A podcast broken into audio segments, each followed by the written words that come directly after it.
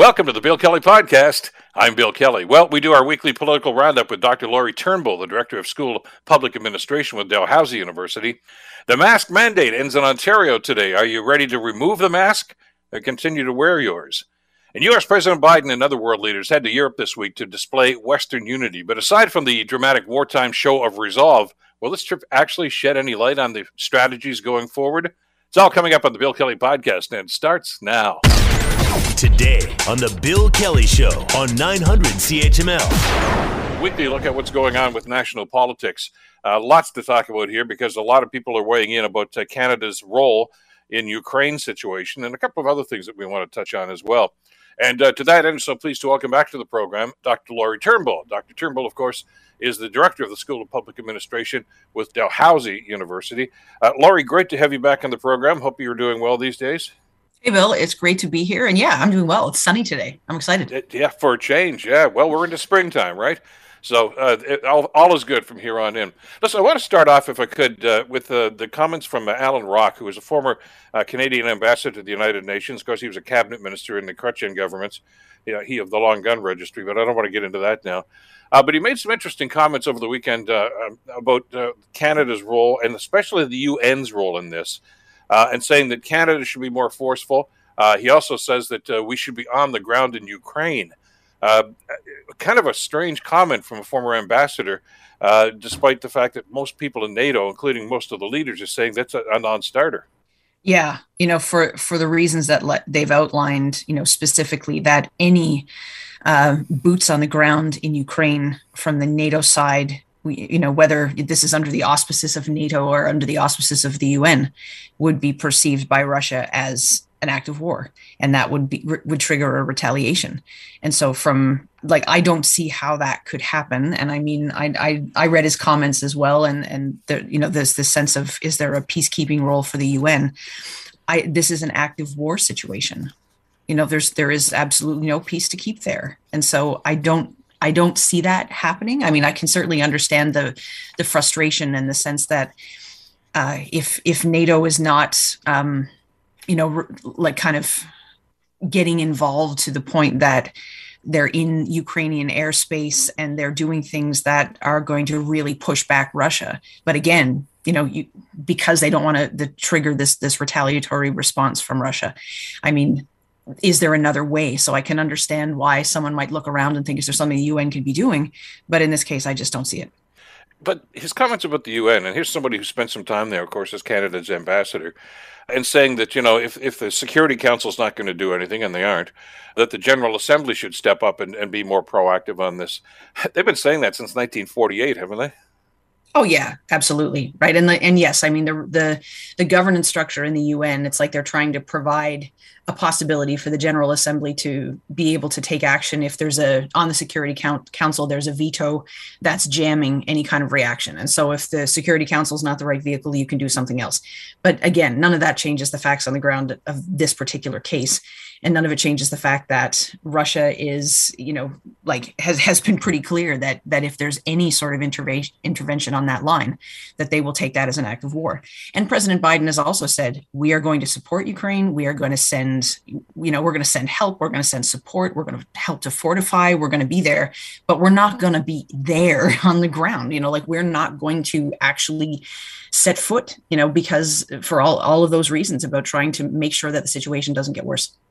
Well, and the other element to this, too, is, as you say, the very structure of the United Nations. And you're right. I mean, the veto that China has and the veto that Russia has pretty much kills anything happening on the Security Council.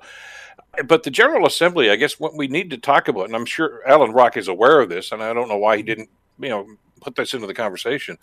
The other nations, the Chinese and the Russians hold a lot of sway over a lot of these smaller nations because of economic interests, because of energy interests, things of this nature.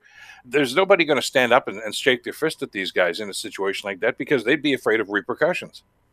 That's it. Yeah. And I mean, the UN has been obviously criticized a lot over the years for these sorts of situations ending in a stalemate where you can't do anything, right? Because certain partners, certain member states, and the 5 permanent members of the Security Council don't agree on everything. And again, it's like you can't take all of the geopolitical realities and then filter them through an international organization that you know, doesn't necessarily respond to what's going on in any given day or at any given time. And as you say, UN can do what, you know, they can have whatever regulations and governance structure you want.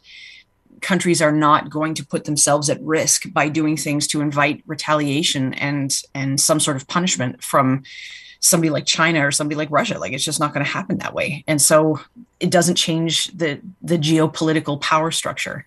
And so I think a lot of eyes at this point are on what China is going to do, if anything.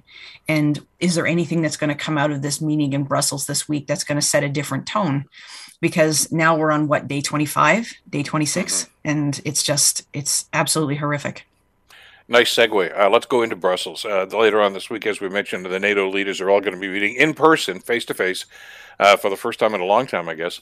And it's going to be about developing strategies for Ukraine. What can they say? What can they offer that they haven't already offered? I mean, I think there's going to be some conversation around every NATO partner pitching in. And we've heard already, you know, there's been pressure on Canada to say, hey, like, you know, we know you guys are going to be there. We appreciate what you've done. What else are you going to do? When are you going to hit that 2% in terms of GDP spending on defense spending? And so Anita Anand said she's got some options to bring to cabinet. And so some of that is involving, I think, probably a continuation of some kind of status quo. And then there are some things that would be more like kind of rolling the dice a bit more, spending quite a bit more, getting what we have been told, you know, like it is hitting that 2% mark. And so I think that's going to be part of it, to see whether any more contributions from NATO partners would yield any different options. But it doesn't mean that, you know, even if partners, including Canada, were to all meet that 2% target, that doesn't mean that we're going to get global peace out of it. You know, more NATO contributions might not produce more peace. So I think there's going to be a lot of question marks and a lot of, okay, you know, now we're at a different stage of this where there's, you know, Ukraine is absolutely, you know, resistant and holding their ground and not laying down arms. They are not, you know, they're not giving up anything. What are the options? You know, is there more economic sanctions? Is there, are we getting anywhere in terms of targeting those oligarchs around Putin? Is that having any pressure on him? Like, you know, some kind of take stock effort around, is what we've been doing having any kind of effect? But I'm getting the sense that the discussion, at least here in Canada anyway, is starting to center more on military support as opposed to, you know, the sanctions, et cetera, et cetera. You know, former Chief of Defense Rick Hillier weighed in on this over the weekend and said, you know, we've got to do more. I'm not quite sure exactly, you know, with the people that offer these criticisms, Candace Bergen was saying the same sort of thing, that they shouldn't take the no-fly zone off the table as of yet. But they're not offering alternatives. I mean, we've been told for years now, haven't we, that Canada's military hardware is sadly out of date. We don't have state-of-the-art equipment like the U.S. does and some of the other nations do. Is there a role for us to play here, really? I mean, like, I think we've heard Anita Anand say, like, what we've got, you know, kind of in stock that we can offer, we've depleted that. We've got a federal budget coming up. Is it possible that we could play more of a role in terms of providing more resources? Could we ramp up that spending right now? Is that something we could do? You know, possibly. But for Canada's role, I mean, like, as we've seen in comments from Minister Joly, that were very interesting, and to see a bit of space between, I think, Minister Anand and Minister Joly, her comments around Canada not being a military power and us being a convener. Well, I would think that would be pretty difficult to hear if you were a member of Canada's Armed Forces. And I think there's a, you know, history to suggest that, you know, yes, we're a military power. We're not in a lead position, but what is a range of activity that could have impact from a country like Canada? And so, I mean, as far like the economic sanctions, like we've done that, we've ramped that up. We've even last week, like when President Zelensky addressed Parliament that day, we announced more economic sanctions. And so we're doing that. But if she says that Canada is a convener, is there something to convene here? Like, is there a place for the Prime Minister to play a leadership role in those conversations in Brussels? And what would that look like? I mean, I think Canada clearly has a role in terms of helping displaced Ukrainians find a safe home. We absolutely have a leadership role in that. But that's not getting, you know, like that's mitigating a very serious displacement crisis. Pressure to on that Russia. Point, I want to go back to the immigration thing in just a second, because that is an important part. But the fact that, as you mentioned, there seems to be a disconnect between, well, what turned out to be two of the lead ministers in this, Minister Joly and Minister Anand, in situations like this. The convener thing bugged me, and I know that's one of these things I think is going to come back and haunt the minister at some point in the future. I know Canada supposedly has a reputation as a world peacekeeper. You know, Lester Pearson won a Nobel Peace Prize, and you know we, like many others, had the blue helmets on in Cyprus and places like that. But that's an apples and oranges comparison of what's going on in Ukraine now, isn't it? Yeah. And I mean, I don't know, like I'm sure that if there's a disconnect between the ministers, that they're going to sort that out. And it's possible that, you know, when Minister Joly is talking about this convener role for Canada, you know, it might not have been that she meant to imply that we're really not a military power, right? Like maybe she would, I don't know, I'm not going to put words in her mouth, but there seemed to be a bit of a disconnect between her saying, no, this is the role for Canada, we're a convener, and Anand saying, I've got a plan for more military spending if I can convince the cabinet to do it. And so I think, and as you say, right, this is a very different situation. And I don't know necessarily that, I think like it doesn't necessarily change the facts on the ground in terms of what Canada can do and how much money we're going to put up and things like that. And what President Biden does, what Secretary Blinken does is going to, you know, that's going to be a really important part of this. The conversation in Brussels, I think, will be very much circled around what the U.S. is perhaps willing to do. And as you say, like people who are saying we should do more, what do they have in, like, what Candace Bergen, what do you have in mind, right? Like the idea that there's going to be a kind of partial no-fly zone that might be able to create a humanitarian corridor. Like, I don't know how that works in practice. So, you know, it has this sense of being backed into okay, if we're not going to ramp up the military response, then what else? Well, exactly. But back to your point about immigration, that's an interesting aspect of this. We do have a global reputation for coming to the aid of refugees. It's happened so many other times, and we've been praised for that, and I think rightly so.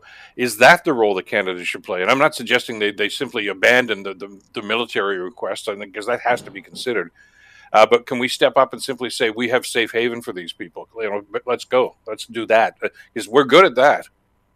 We're very good at that. And we also have, you know, a significant Ukrainian population here in Canada that would provide, you know, a very warm welcome, right? Like it would be, I don't know, it's never easy. It's never easy to step up and assist and play a lead role in something like this, because there's all kinds of complicating factors.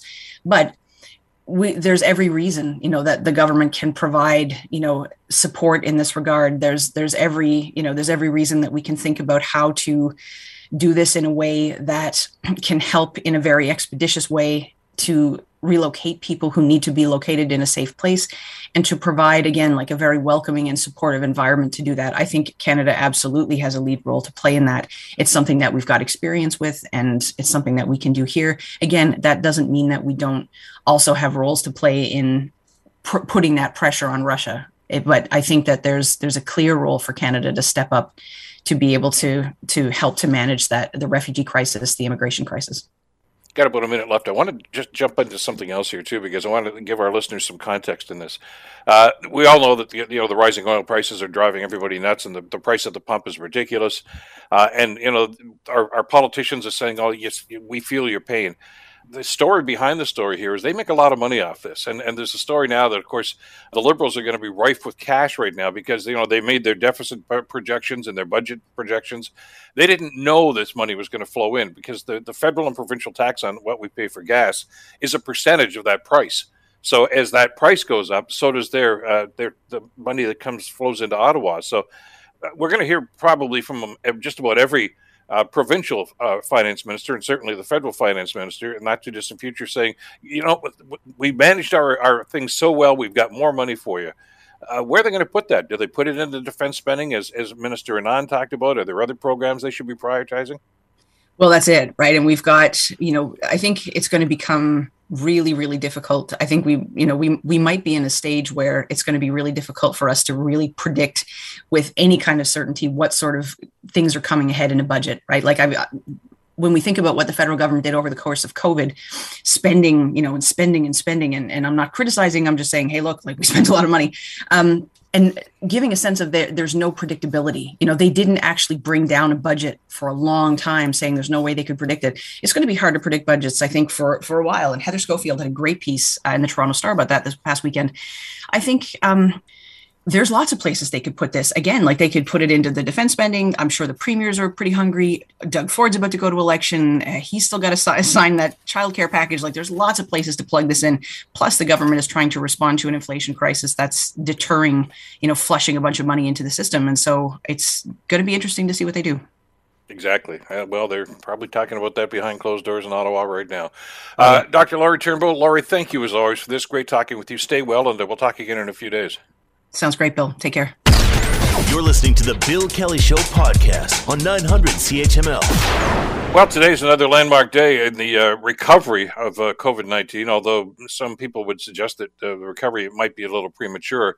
But as of today, masks are no longer required in many settings here in Ontario, including restaurants and gyms and theaters. And most students who are going back into the classroom today after March break are not going to have to wear masks, although that's different with the Hamilton Public Board. Global's Dave Woodard has details for us. Some of these school boards, they think they're medical experts. Premier Doug Ford says groups like the Hamilton Public School Board should listen to Ontario's Chief Medical Officer of Health and allow children to go back to class without the facial mask they've worn for nearly 2 years now. But Annie Kidder, the executive director of the group People for Education, says there's no reason to change it just yet. Kids have gotten used to them. It's like you have to wear shoes and you have to wear a mask. Ford, however, believes that just because the mask mandate is being lifted, it doesn't mean everyone will ditch them. If the kids want to keep their mask on, God bless them. Keep your mask on. No problem. The Hamilton Public School Board says it will keep the mandate until April 1st, even though neither the province or the city have issued exemptions from the new rules. Dave Woodard, Global News. So, where do you stand on this? It's an important question. I mean, we've heard from the Premier, certainly, and Dr. Kieran Moore, the Chief Medical Officer here in Ontario, that last week when they started talking about this, well, it was before March break, of course, that the initial announcement came out. I want to get your thoughts on this, and we're going to do open phones right now. I want to open the lines up and get your thoughts on essentially the mask mandate ending today. Will you keep wearing the mask? And if so, why? And do you agree with lifting the mask mandate today? You heard on our program a couple of weeks ago, Dr. Peter Jüni, who's the now outgoing chair of the Ontario Science Table. He's leaving, going to the UK. But he said it's premature. And he said he didn't, and he was quite clear. He said, look, I'm not saying don't do this. He said, just don't do it for another couple of weeks until we get more data, because there are some things that are brewing, some storm clouds on the horizon, so to speak.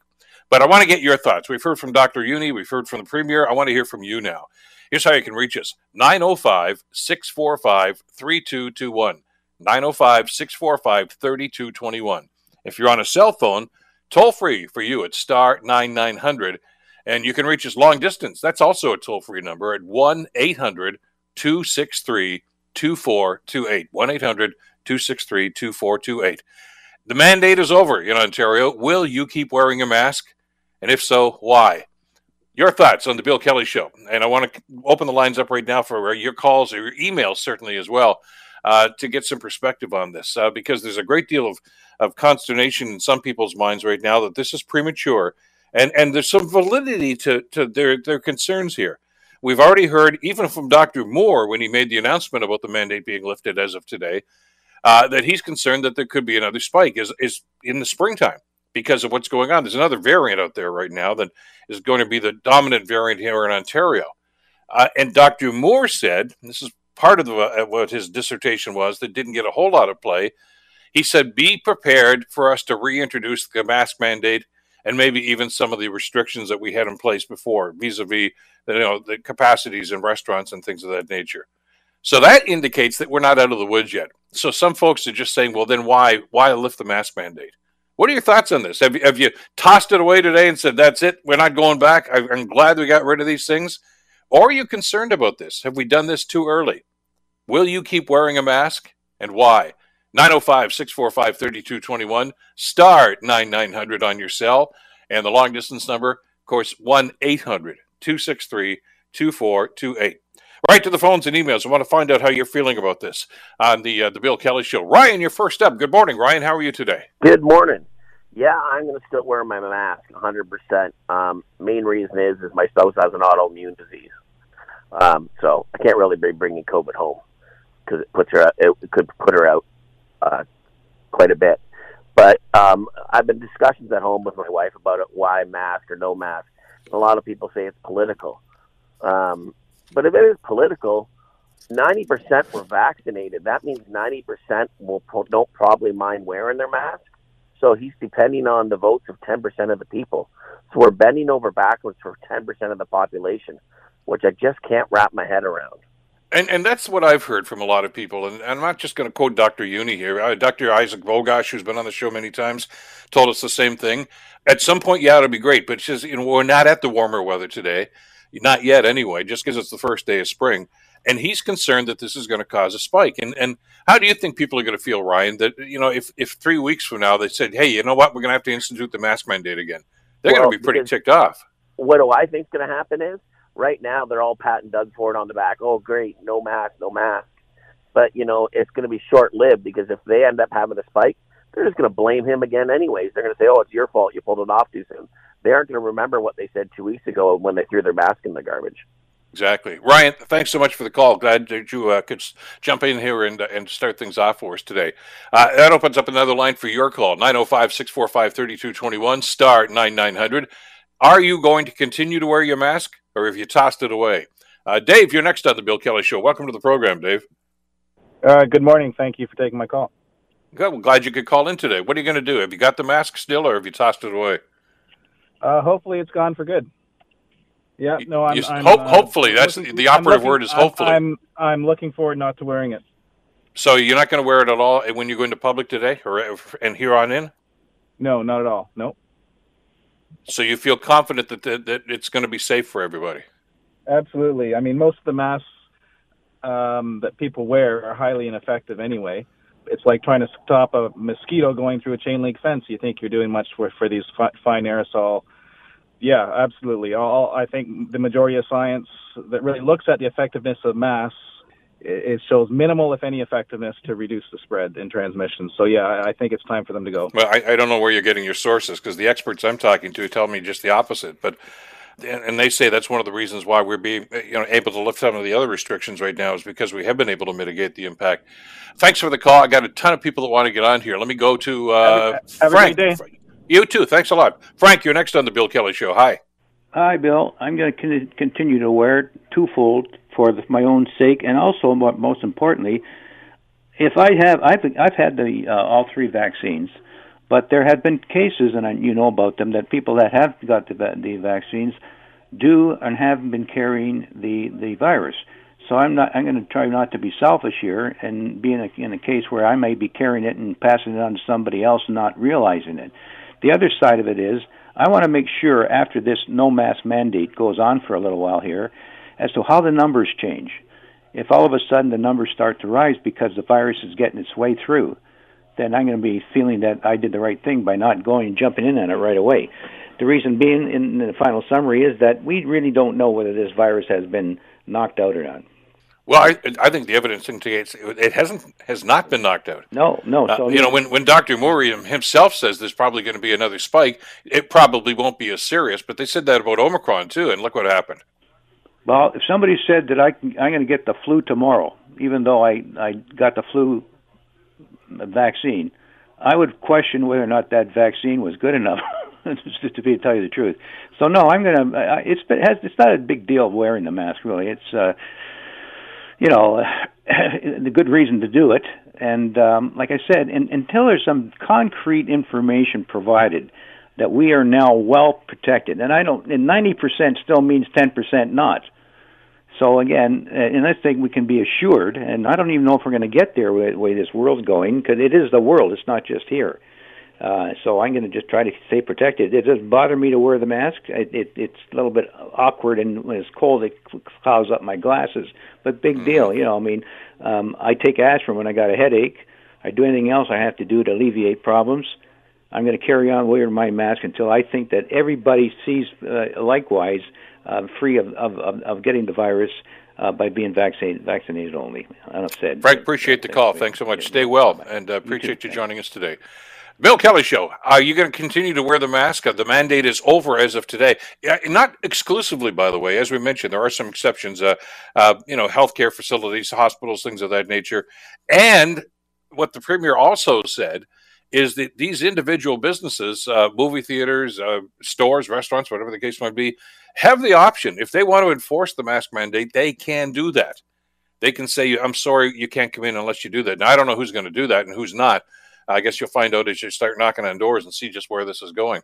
But I want to get your thoughts on this right now. Will you keep wearing your mask even though the mandate has been lifted today?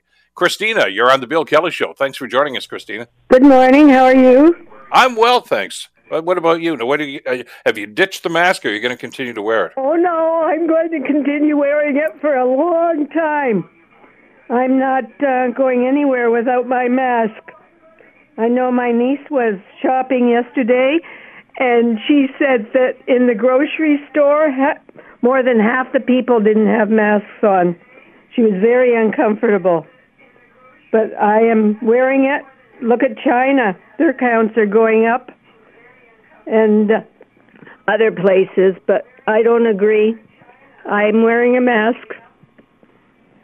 And you're going to continue to do so simply because you're concerned about another spike and the impact it might have. Because of that, and I have a lot of friends. I have friends who have cancer and have immune systems that can be compromised, and I wouldn't dare take that chance. Yeah, and that's a good point. Thanks so much for the call, Christine. Have a great day.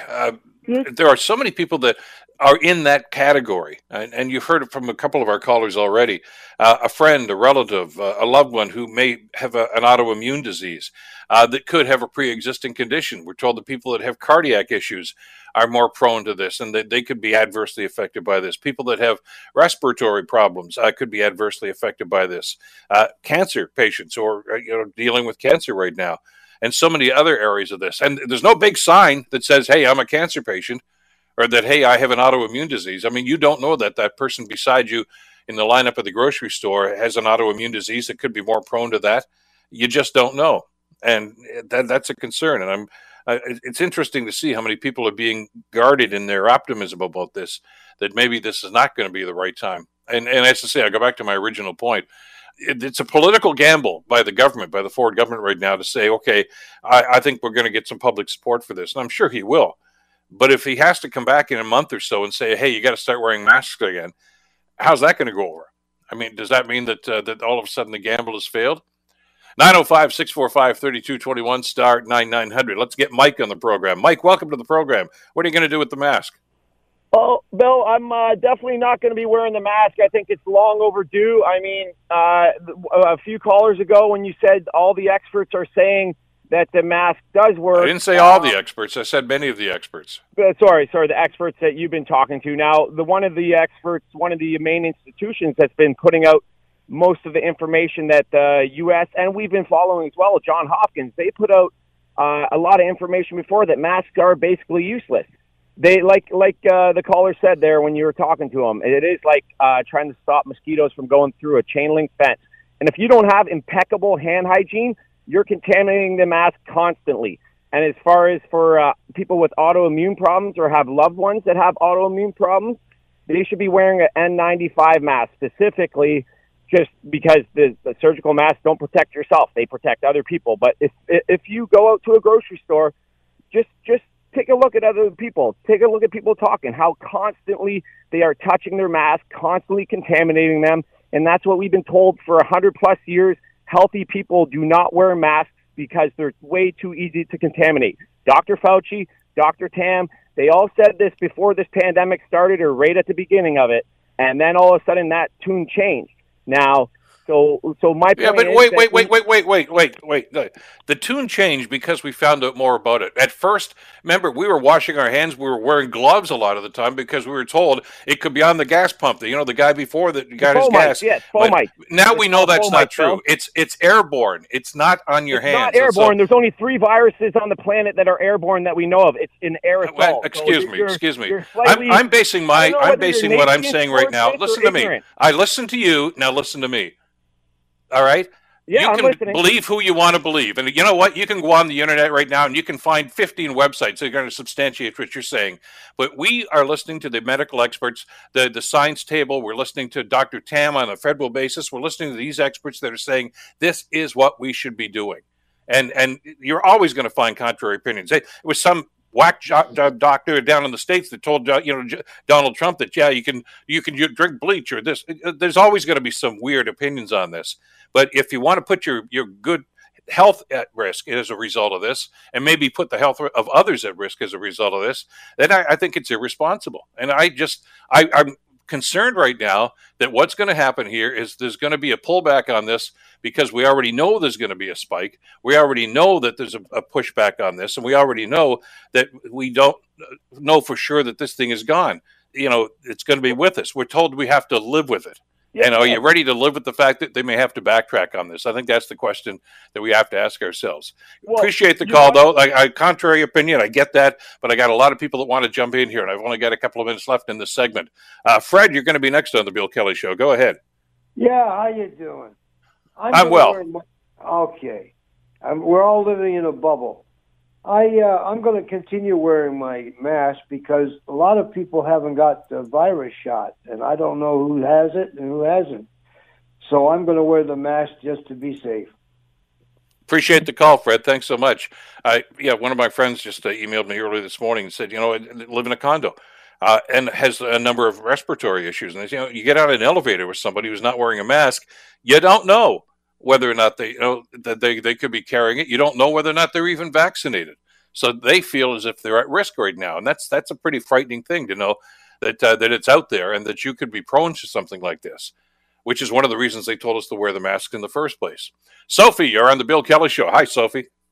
I'm going to keep wearing my masks. I don't really understand the reasoning behind the mask removal at this time. It doesn't really make sense to me. I think it's a political ploy. And one thing I don't understand is not the previous caller, but the one before, where they get their information from, because every single thing that I have heard, I've read studies about masks. They really, really help stop the transmission of this virus, and it is airborne. That's all. Of course, it's airborne.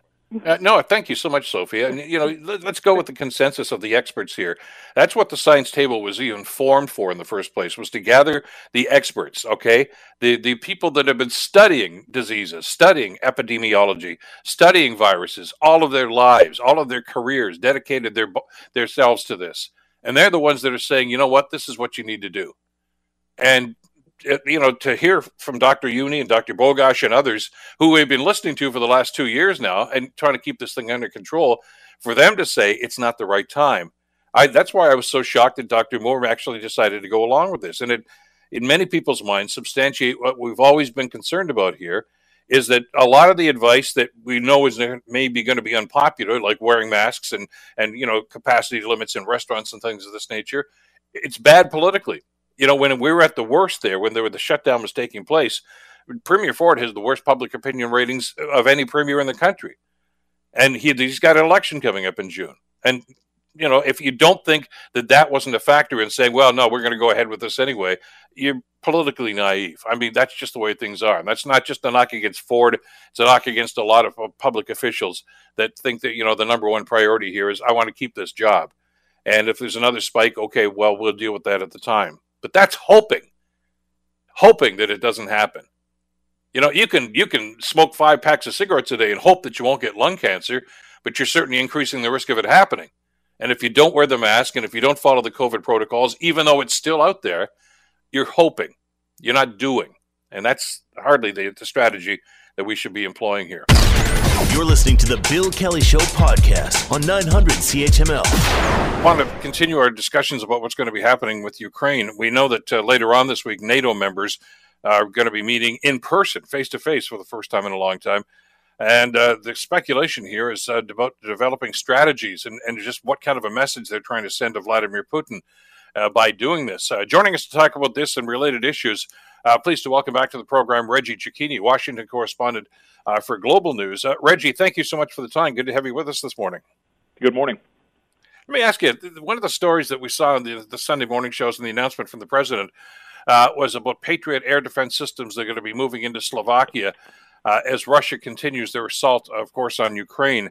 There have been a lot of military moves around Ukraine, Reggie, which isn't doing a whole lot for the Ukrainian people that are fighting for their country right now. But is this more of a show of NATO strength and Western solidarity than it is to provide help for Ukraine? I mean, I think it's a combination of both. We've heard, repeatedly from the United States that they will be doing everything they can to shore up the defense mechanisms, the defense systems that are in place across eastern parts of Europe and through the eastern flank along NATO's borders, and also at the same time that they're doing what they can to ensure the safety inside Ukraine. And I think seeing this kind of system put in place in Slovakia, which neighbors Ukraine, is just that, kind of doubling down on that effort that we've seen from the White House or heard from the president over the last several weeks, that they will do everything they can to protect their allies, whether they're in NATO or whether they are Ukraine, a country dying to get into NATO. So, but it is this this whole thing about NATO, and we all know the no-fly zone crisis, and you know, once again, Zelensky is asking for that. Is the move they're doing right now with the troop movements and moving the air defense systems in place right now, which, by the way, Ukraine would love to have. It seems to me as this is more to trying to defend the NATO countries, and it's really kind of, I guess, you know, underscoring the old idea that, you know, if you're not in NATO, we're just not going to help you. I mean, we're with you. We're going to give you all the moral support, all the aid that we can, and get whatever we can over there. But there's going to be no boots on the ground, and I guess that's probably going to be one of the messages we're going to hear from Brussels. Yeah, absolutely, and it's a message, you know, not only that we're going to hear from Brussels, but it's a message that has been really echoed for the last several weeks, whether it is from President Biden or whether it's from the NATO Secretary General, that the group, the bloc, is there to protect each other, is there to provide kind of a wall against any kind of aggression that comes out of Russia, but they are not going to put any of their troops, they are not going to put their own national interests in jeopardy by getting involved in a conflict with a country that is not a part of their alliance. And when you see the United States, or when you see comments from NATO about this, when you see, when you see comments coming from NATO that they are going to be, you know, complementing, not replacing Soviet systems in Slovakia in order to provide, more lift and more protection, this is simply what they are doubling down on again. They are there to protect each other. They are there to offer the assistance to those who need it, but they are not going to put themselves in jeopardy. Reggie, I know you watched Zelensky's address to the U.S. Congress last week. Very emotional, and again, as he has done with other addresses to the U.K. Parliament, to the Canadian Parliament, etc., and even to the EU Parliament, he tailored the message to the audience, and it was a very American message, using American analogies, drawing on the 9/11 crisis, and saying, you know, when you needed the world, we were there for you. Now we need you. These sorts of things. Did that resonate at all on the Hill? Did it sway people's minds to say maybe we should be doing more militarily?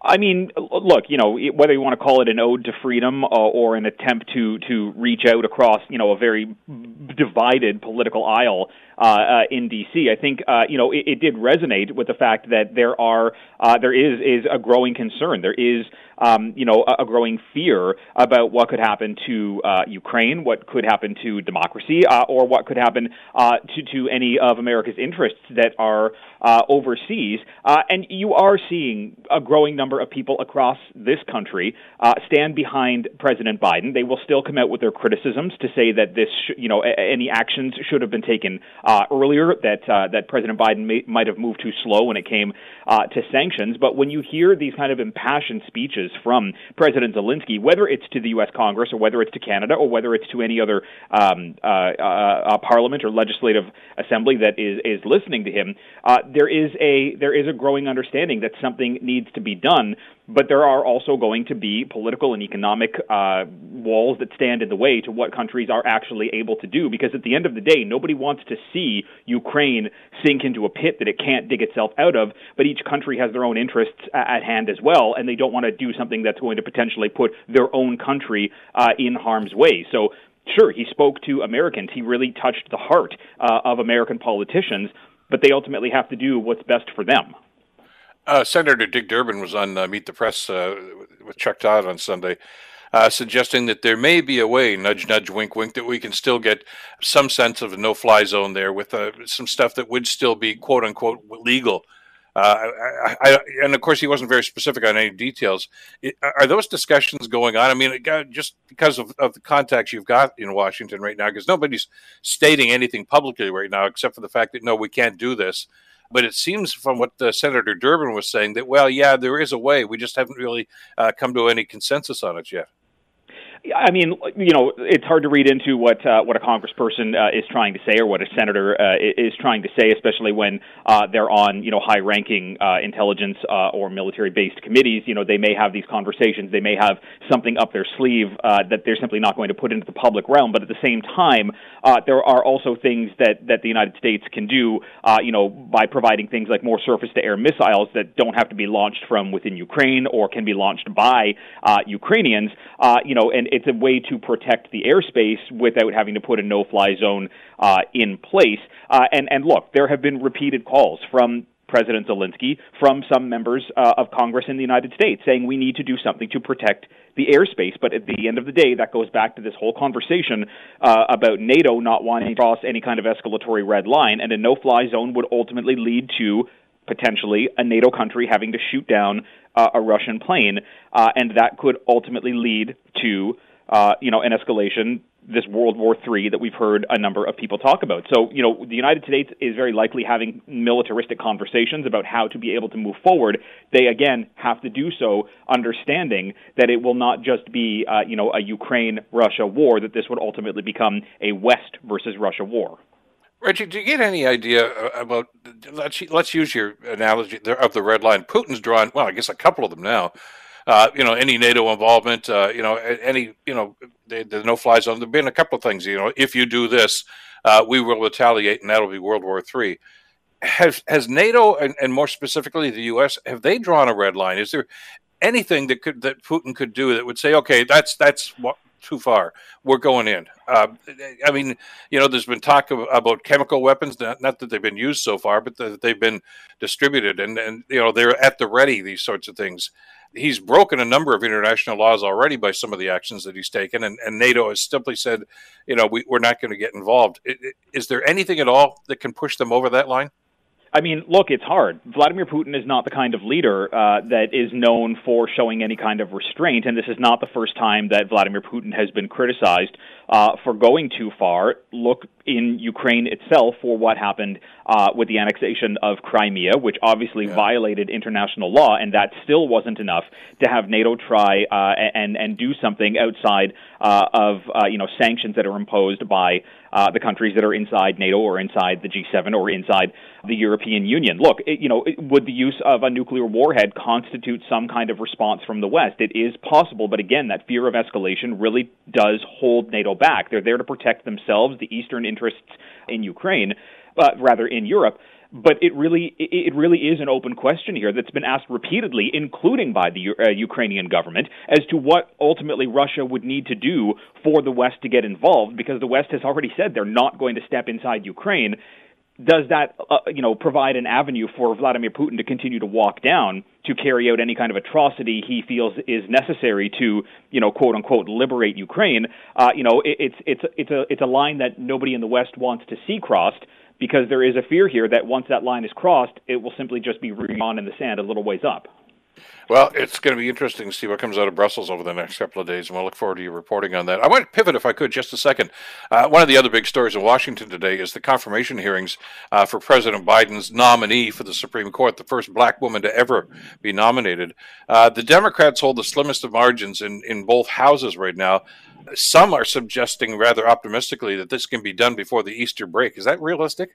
I mean, look, it is possible. Republicans set themselves up for being in a position of trying to rush through a Supreme Court nominee as quickly as they can. This happened a number of times under former President Donald Trump, whereas you know, Democrats are now saying, look, it's our time. This is our nominee that we are putting forward via President Biden. The nomination's just starting up today, and they do want to get this done on a fast track. They do have to be cautious of the fact that they do not, you know, as you mentioned, they only have the slimmest of majorities here to be able to pass this. But we've heard some members of the Republican Party say that they are not fully against Judge Ketanji Brown Jackson's background, her past, her abilities to move forward. So Democrats are relying on some form of potential, you know, camaraderie here, politically at least, to get this through quickly. And Republicans will do what they can to try and jam it up. Democrats are just going to say, look, the record speaks for itself.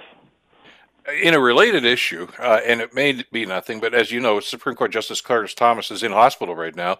They said he had some sort of an infection. He's on antibiotics. That's about as clear as they want to be with his medical condition at the stage right now. He is a very right-wing Republican, of course, on the Supreme Court. I know that, they say there's not supposed to be any political distinction, but, a conservative is a conservative and a liberal is a liberal.